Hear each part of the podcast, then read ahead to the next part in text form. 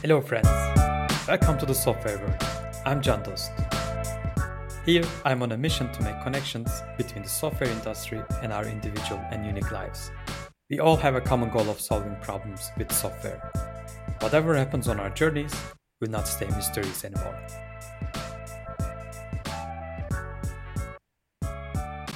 Hello, friends. Welcome to the Software World with Candost. Today, I'm on a mission to learn more about accessibility. My guest is Eric Bailey. I discovered Eric on Polywork and contacted him directly to talk about accessibility. These days, I'm trying to learn more about inclusive design and accessibility. That's why having Eric was a great opportunity because he has an excellent knowledge and he is very humble to share all of them. Eric is an inclusive design advocate, developer, writer, and speaker. He has written more than 100 articles for many places, such as Smashing Magazine, CSS Tricks, and Shopify partners. When you listen to the episode, you will learn the basics of accessibility, also the importance of inclusive design. And also, you will hear more about what you can do as a software engineer or as software engineering leader when you are already busy adding one feature after another in a project. Eric's suggestions are so simple and extremely powerful. Eric also has multiple cool projects around accessibility, and you will hear about them in the episode. I enjoyed our conversation a lot, and I hope you will also enjoy it. Welcome, Eric. I'm really glad that you are here in Software Virtual. And this is a topic that I'm really, really curious to learn more. And I'm really happy that you are here to teach me, kind of, or introduce me to the area of accessibility. Welcome. Yeah, thank you for having me. It's really good to be here and to be speaking with you. Thanks a lot. So I want to really directly start asking you like many many questions, but of course we're going to start with what is accessibility and where does this A11Y come from because many people does not know that and I'm also a bit unfamiliar with the explanation of accessibility. Sure. So, for your first question, accessibility is the practice of making things capable of being used and accessed by people with disabilities. And in a digital context, that translates to websites, web apps, app apps, software programs, uh, that can also translate to the built environment as well. So building access, you know, different services, uh, you know, basically anything a person can do in the world. The term A11Y, if you you may have encountered on the web, is what's called a numeronym, which is kind of like an acronym but with numbers. So the 11 stands for the 11 numbers in between A which is the beginning of the word accessibility, and Y, which is the end of accessibility. It also reads a little bit as ally, which I think is kind of clever and intentional, but I'm not the originator of this term, so I'm not mm. sure hmm. how true that is. I think this fits really well because, like, the ally or allyship is also a topic or a term that is really related. So, if you have any idea, like, what is ally in this context? why do you think it's related and it's if it's it matches with this a11y yeah. That's a really good question. So I, personally i like the term advocate because i will speak and write and go on podcasts about accessibility and inclusive design. And allyship i feel is something that a marginalized or minoritized group it's a label they put on you as opposed uh, to a label that you put on yourself. I'd also like to say that like like many of these groups, the disability community is not a monolith. There's lots of different groups within it. So that's just one thing to be kind of conscientious of as you learn about this space. You know, I have my friends that I've made and the people that I know, but that doesn't mean they're representative of the entire spectrum of disability. We are talking about this like accessibility and everything and in these days I hear more and more about it and both like accessibility and diversity and inclusion and everything around it.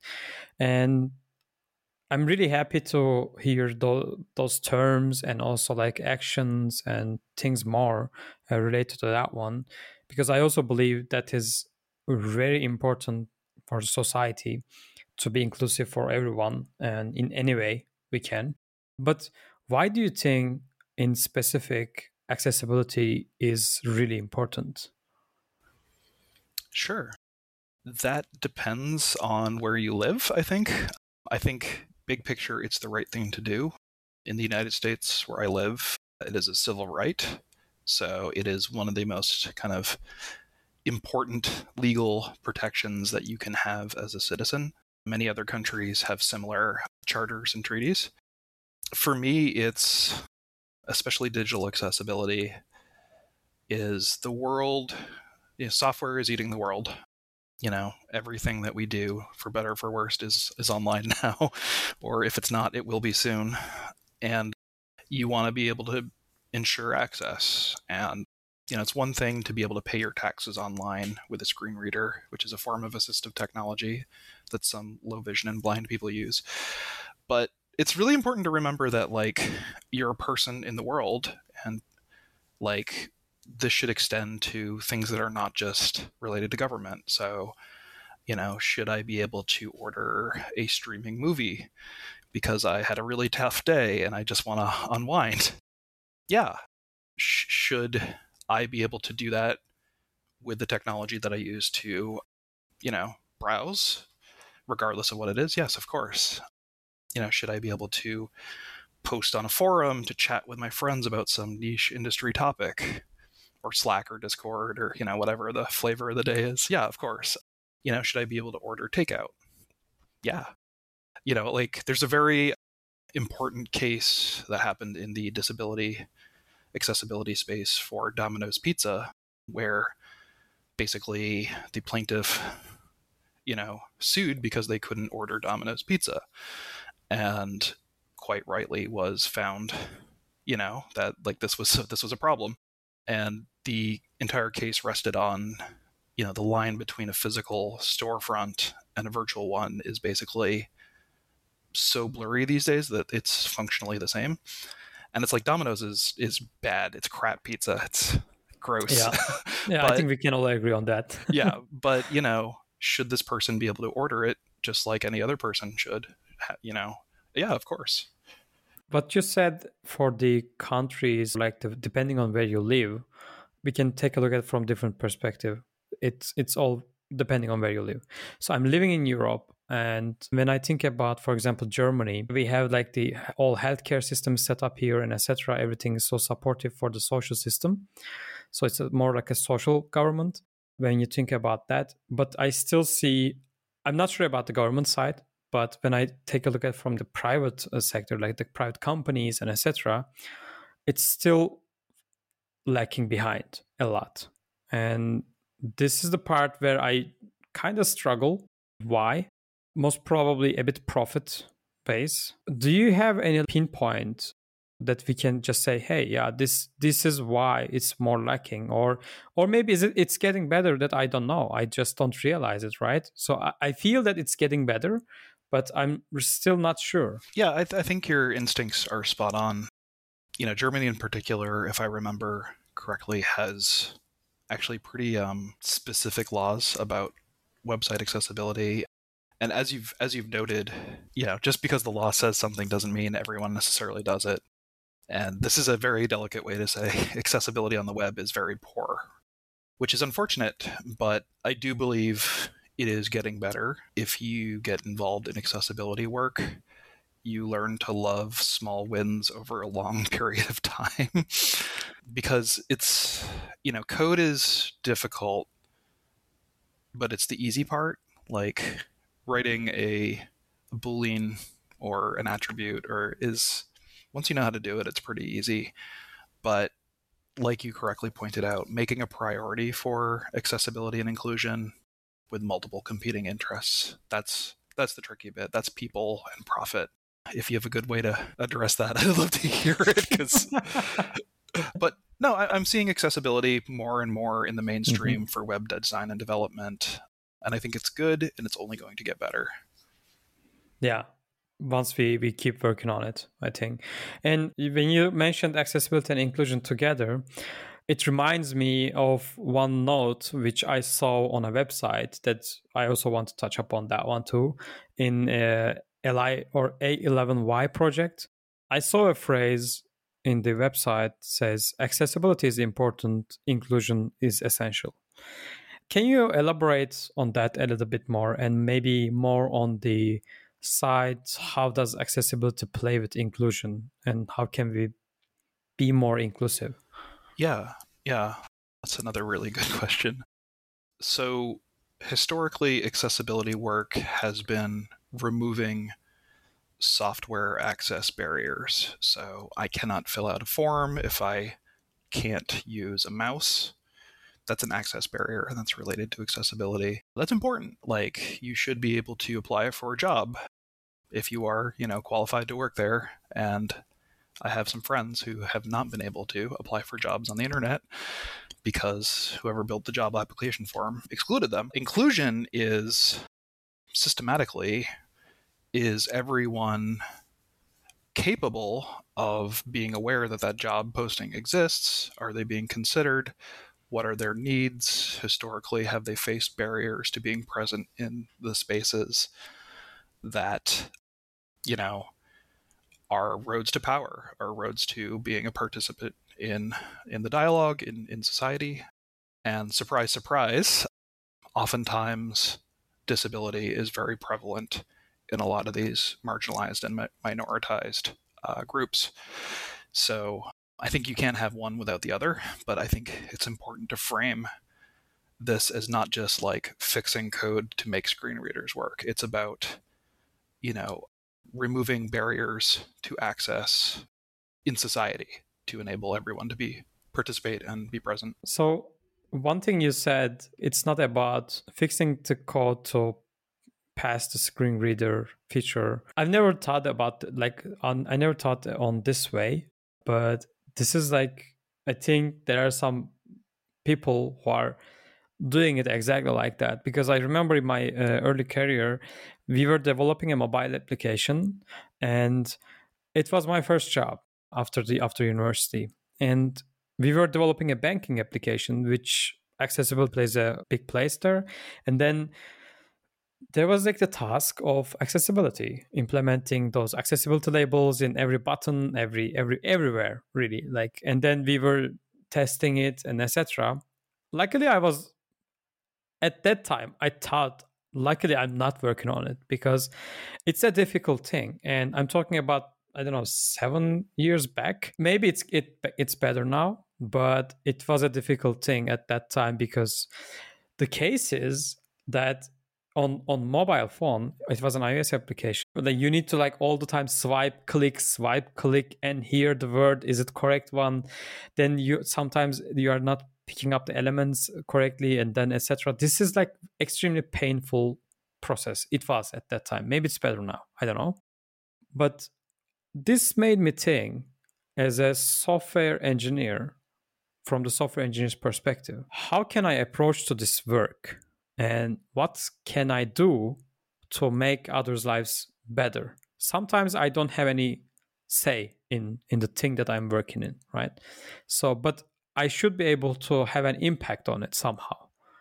Do you have any like I don't know recommendations or anything that might be giving a hint for anyone that can say, "Oh, okay, maybe this way I can find uh, some have an impact." It doesn't have to be concrete, but any anything works. Yeah, yeah. I mean, I think first the biggest barrier is being aware that accessibility, digital accessibility exists. I think a lot of software development and software development education overlooks it historically. So that's always something that's like I, th- I think a lot about of the optics of you know you pour your heart and your soul into this project you're really proud of and then at the 11th hour somebody you've never heard of before comes in and says oh you know you got to add the accessibility and you're like the what now and then you have to learn an entirely new discipline and usually there's not a lot of guidance so like you're like you know, if you care about it, you're like, I want to do a good job. I want to like help people, but you don't necessarily know what you're doing if it's going to be effective or not. So like just being aware that the space exists is huge and having an open mind to wanting to make things better. That's to me that's the hard part. so and then the other thing I'm a really big fan of is the term shift left, mm-hmm. which is as much as possible take access questions and inclusion questions and move them towards the beginning of the product creation phase. So if your banking app had a like slide something to like unlock something or to send a transfer, you know, you can build that. It's pretty easy to build in a mobile app framework. But what do you do if you can't reliably move your your hands or if you have hand tremors and you can't actually reliably hold it down and drag it in the way that the app wants you to? So you can make it work around for that, you know, right right before you hit production or, you know, or you can in the in the planning phase you can come up with a, a more inclusive way to get go about that transaction. You know if that swipe button can be a tap tap to send and then tap again to confirm you know that's far easier for a lot of different disabilities to use and you still get the same kind of effect. Which is to say i oftentimes I'm very grumpy at designers um, and i feel a lot of sympathy for engineers who are often tasked with this when a lot of the damage honestly gets created in the design phase that's so interesting because right now when you say we can think about the swiping and then replacing it with I don't know two taps. And then when I think about this, I just felt that I found a way to change something. Because usually when I think about software engineers and the job of software engineering with design, we always have these feedback loops between design and engineering. Whatever you are doing doesn't matter. I mean you might be working in an agency as a software engineer and then design directly comes to you. You can always you always have a say at least saying hey this is not doable let's say it this way or you always have a say. Now with your kind of a thinking framework like approaching it from uh, giving a feedback to design and taking care in the design phase. Now i feel that i have a place to talk about it or mention it. Thanks a lot. This this really helps to me. Now also at the same time now i'm a team lead and now this is a bit different position. I'm thinking like what can i do as a team lead right? Because okay as a maybe, maybe software engineer that's I can give a feedback uh, to design on the design level, but in as a team lead or maybe an engineering manager, I might have more bigger impact, right? And in earlier stages, that's why it's a bigger impact. But is there anything that I can do more as a maybe a leader besides giving feedback on design? Yeah, I firmly believe that accessibility initiatives are doomed to fail unless they have executive buy-in. So the higher up with influence that you are, um, the more successful this program is going to be, because you know that is how work gets done. So if it is a top level consideration, that's great. If it's backed up by somebody in a position of influence, that's even better. You can appeal to authority for candidly the people that aren't interested in doing it and may be hostile to the idea of add, adding it to their workflows. For someone such as yourself, also congratulations. Um, I love it when basic accessibility testing is part of acceptance criteria because it reframes the conversation away from here's this extra 11th hour thing to here is a you know a QA check that we should all collectively agreed on like this is how quality software is built. And so like bare minimum does it do this? No? Okay this is a bug just like any other.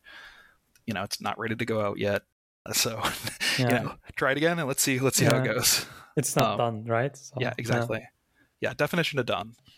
So you said accessible testing.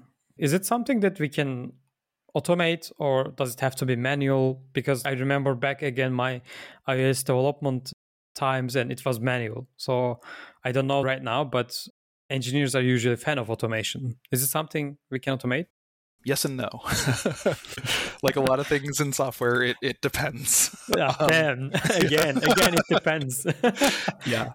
So there are automated test suites out there for both web and mobile, and I enthusiastically recommend them. And specifically, I recommend a continuous integration, continuous delivery approach because we have all been there. We've all ignored the lint linting warnings to just kind of get something pushed up, or we don't remember, which you know people are fallible for human. yeah, exactly.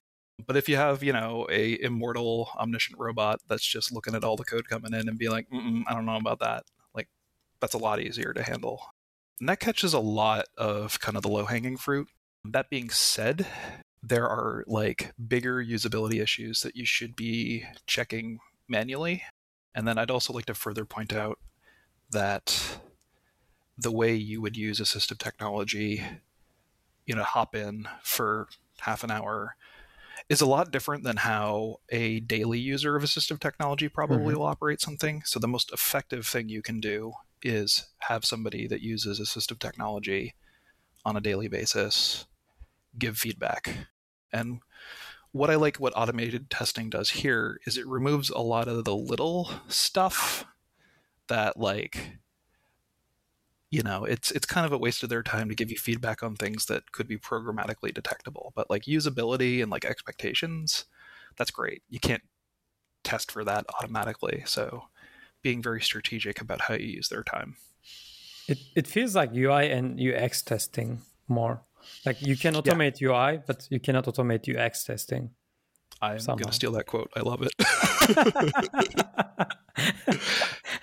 yeah yeah, yeah. Like, you know, uh, one of the things I like about inclusive design is, you know, it is good design. So it's like the same way you've ever experienced a frustrating website with your mouse or your trackpad or, you know, your finger on a touchscreen. That same experience, like a frustration, can exist for a assistive technology user. Like you're both trying to get the same thing just in a different way. And you know, it's the same thing as like you could technically maybe muddle your way through, but it's not fun. You don't have a good mm-hmm. time. It's not efficient. And it's the same thing for for an assistive technology user as well.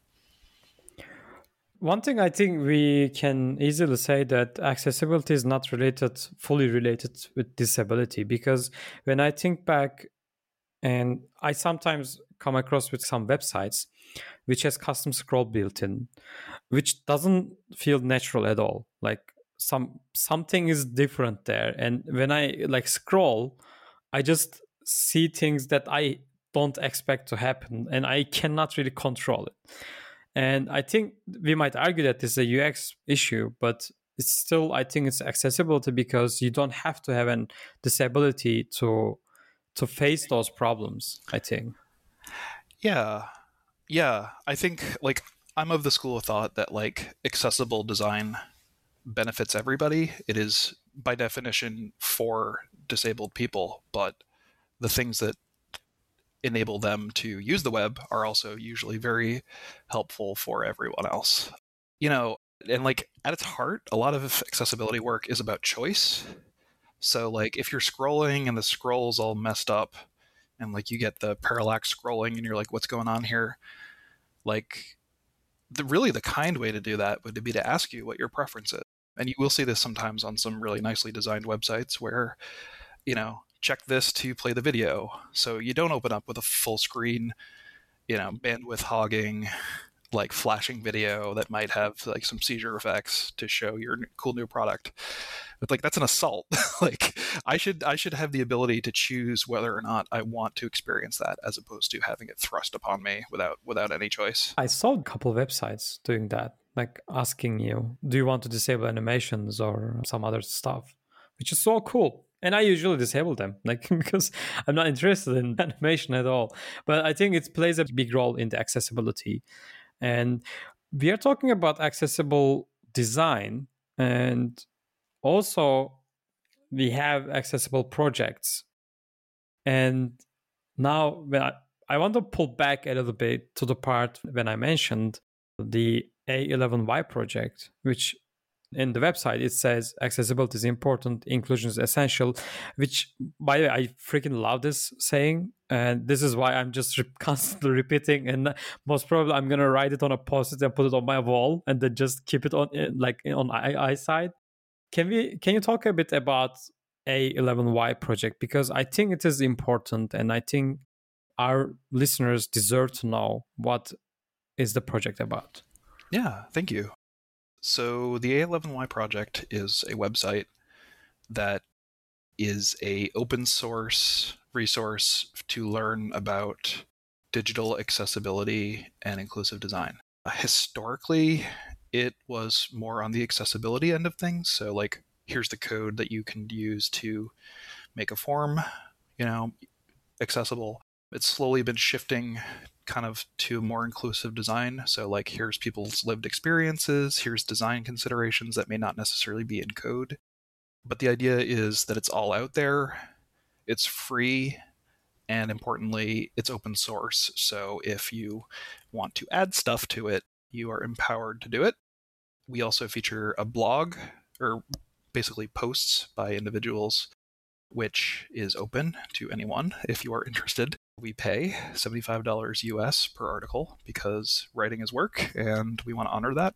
We also have a checklist, and the checklist is a list of common accessibility issues you will find on a lot of websites. It's not comprehensive, but it's enough to get you basically really thinking about how to t- think through these things and what to be aware of.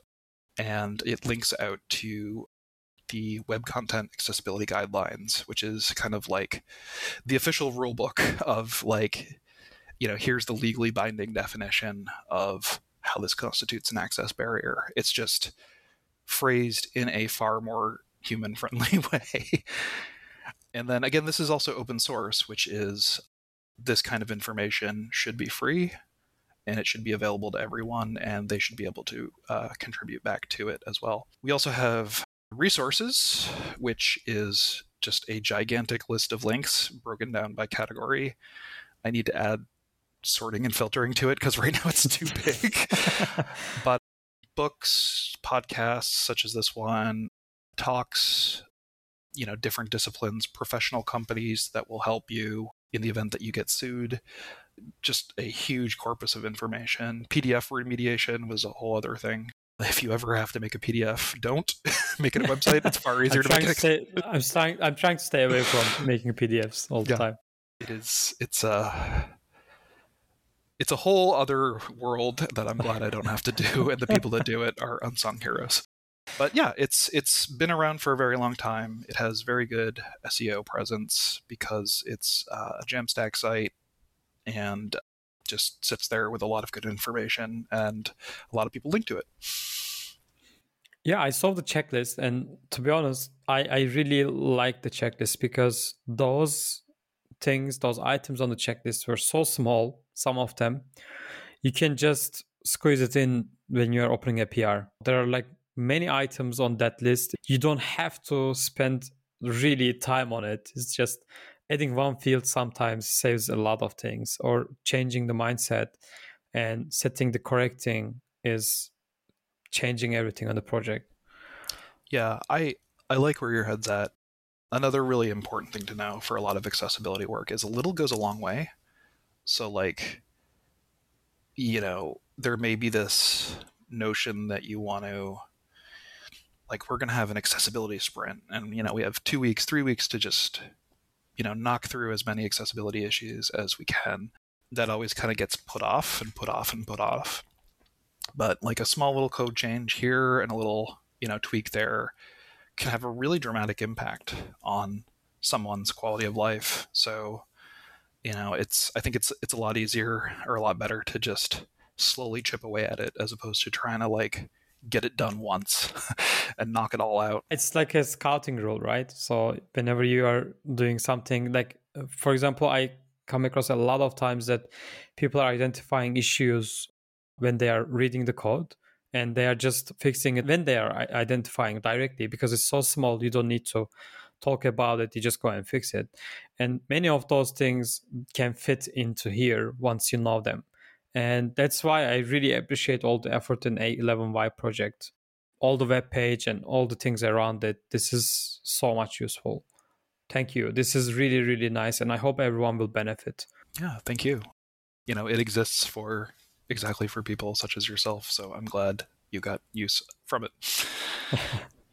There's one more thing that I want to talk about. Actually, two, but this one is kind of important because I really like the idea because here we are talking about changing the perspective and having an empathy. And you have this empathy prompts.net website. When I saw it, the link only and the name, it didn't ring a bell. But when I get in, it's like, oh, that is so great. Everything about accessibility depends on empathy. And this is the part where I think is missing most of the time because when people don't have the empathy, they usually fail to include accessibility work in the project. They don't do it basically. And having this website and these prompts, those are really helpful. Can you talk a bit about those empathy prompts and how the idea came up? Yeah. Thank you. So for me, it's it's the website's in a bit of a tricky space because simulations are oftentimes ineffective as empathy building tools because you know you put a blindfold on you can take it off. That isn't reflective of a blind person's lived experience. And there's actually an effect where for these kind of short term empathy exercises oftentimes lessens the sympathy or the empathy of the individual because they can go back to how they normally move through the world. And they're like oh that was easy.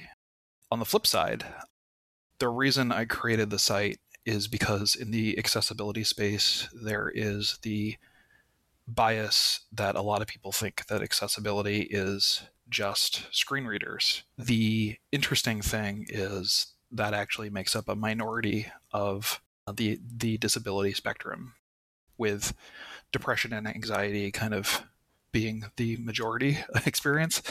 So the goal of the site is to kind of make you like make the viewer or the user, sorry, aware of different kind of considerations and different disability conditions and how that might affect software with the understanding that it's kind of more of a discovery tool than it is like a this is how to recreate somebody's lived experience. So it's a bit of an awkward space for me, but I think it still has merit as a discovery tool. I really liked it when because like it made me think in a different perspective. That was the case that I really liked it. And I see that you are doing like multiple projects and everything around these topics. And I also see that you're writing a lot. And I'm also trying to write a lot. So to think a bit more in different perspectives and maybe think more deeply about specific topic and etc. And where do you find the value in writing? Because I see you are writing in multiple places, in Smashing Magazine or in other places as well.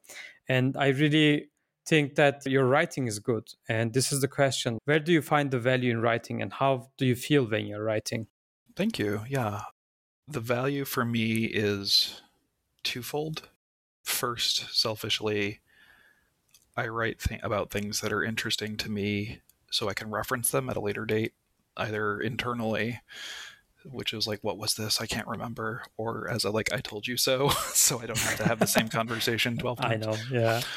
But I think f- for me, the more important thing is like I try to target these publications to get people thinking about these these concerns because the disability communities that I participate in are great, but it's a bit of preaching to the choir that happens, which is like you're talking to people about what they should do about problems that they already know, which isn't good in that, you know, it helps the community stay on board with what everyone should be doing.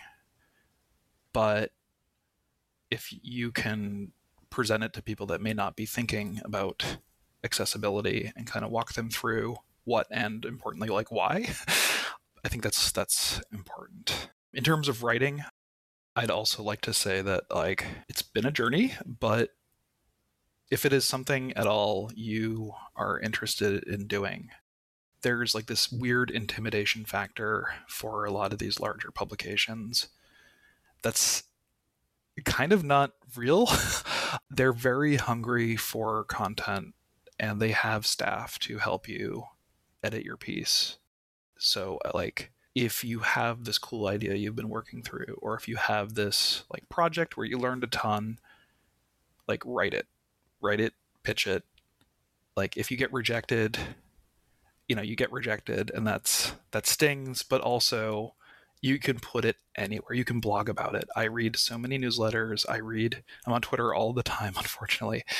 And for me, the important thing is like, I really enjoy learning about other people's perspectives working through something, even if it's something that technically I'm familiar with, because I don't have your perspective. And learning how you learn about it might help me learn about it even more. So, like, I encourage you to write if it is a thing you're even remotely interested in. I think the part where many people find a bit difficult for writing that they don't feel entitled to to write about their idea because they don't think it's valuable and what you said in a moment was your perspective is unique to yourself and your your experience is unique to you and nobody had this experience as exactly same as you. And however you learn i can learn from the way you are learning. This is this is a great way to phrase it i think. Thanks a lot. Yeah yeah. The other thing is like the web design development space has a really bad superstar problem but it's important to know that like these famous names that you see you know, writing these posts and giving these talks, like they have nine to five jobs. You know, they deal with all the same crap you do. like they punch tickets, they have office politics, you know, they get they write bad code and then refactor it. Like, you know, don't don't let that perception intimidate you because it's again it's like writing about something is the easiest way for me to kind of like open up a trapdoor into your brain and see how you see the world, and that's super cool. yeah, for for these like uh, superstars in the in the uh, industry, also for some of them, it's their job. So, like, if you're working, for example, nine to five, nine to six as a software engineer and want to write something and then you see some person is like giving talk after talk another and then writing five posts in a week and etc sometimes it's their job and they get paid for that. Yeah so for me this is kind of sometimes motivating saying that okay this is the job of that person and it's not my job to write about it so it's okay if i don't write five blog posts in a week. Yep. Yeah it's also i mean this is a job. It's a job that i as an individual take a lot of satisfaction from but i know plenty of very skilled talented designers and developers who you know they punch the clock at mm-hmm. nine to six if you're lucky yeah. um, and then they they go be with their families you know they go have other hobbies and that is a perfectly legitimate way to exist in this world. That's fine. That's totally fine. yeah, it, it's it's. I think it's more fine in Europe. Like the, yeah. the culture, culture, is a little bit different. yeah, yeah. I see. Like including myself, sometimes I just say like after six, okay, I'm done. Let's see, see you tomorrow. I don't. I don't mind anymore. yeah, yeah, yeah. The U.S. has a really bad work workaholic culture, and it's not the best. Yeah. That's okay. Well, thank you so much, uh, Eric. I learned a ton of things from you. And for every project, A11Y project, empathy prompts, and all the writing that you are doing, all the talks that you are giving, that, that's so awesome. And I really appreciate you as a person and also your time. You're spending your time on these kind of topics. And thanks a lot for being a guest on this podcast. I really appreciate you. Thank you. Yeah, this was an absolute pleasure and a privilege, and I, I really enjoyed our conversation. And yeah, I'm I'm really looking forward to hearing the the published version. hey friends, before you go, here is a quick summary of the actions you can take. First, check out a11yproject.com. Second, follow Eric. And third, develop empathy through implementing accessibility features in your projects. On a11yproject.com, there's an extensive checklist, as we talked in the episode. Go and look at that one, and you will see that there are many, many things that you can immediately start adding to the project in a very, very small pull requests. Now, click the link in the description or go to candost.blog slash podcast and check out show notes for the links. I hope you enjoyed our conversation with Eric as much as I did. Please don't forget to share the episode with a person who you think should hear about accessibility. If you share the episode on social media, don't forget to mention at candosten on Twitter. Until next time, take care.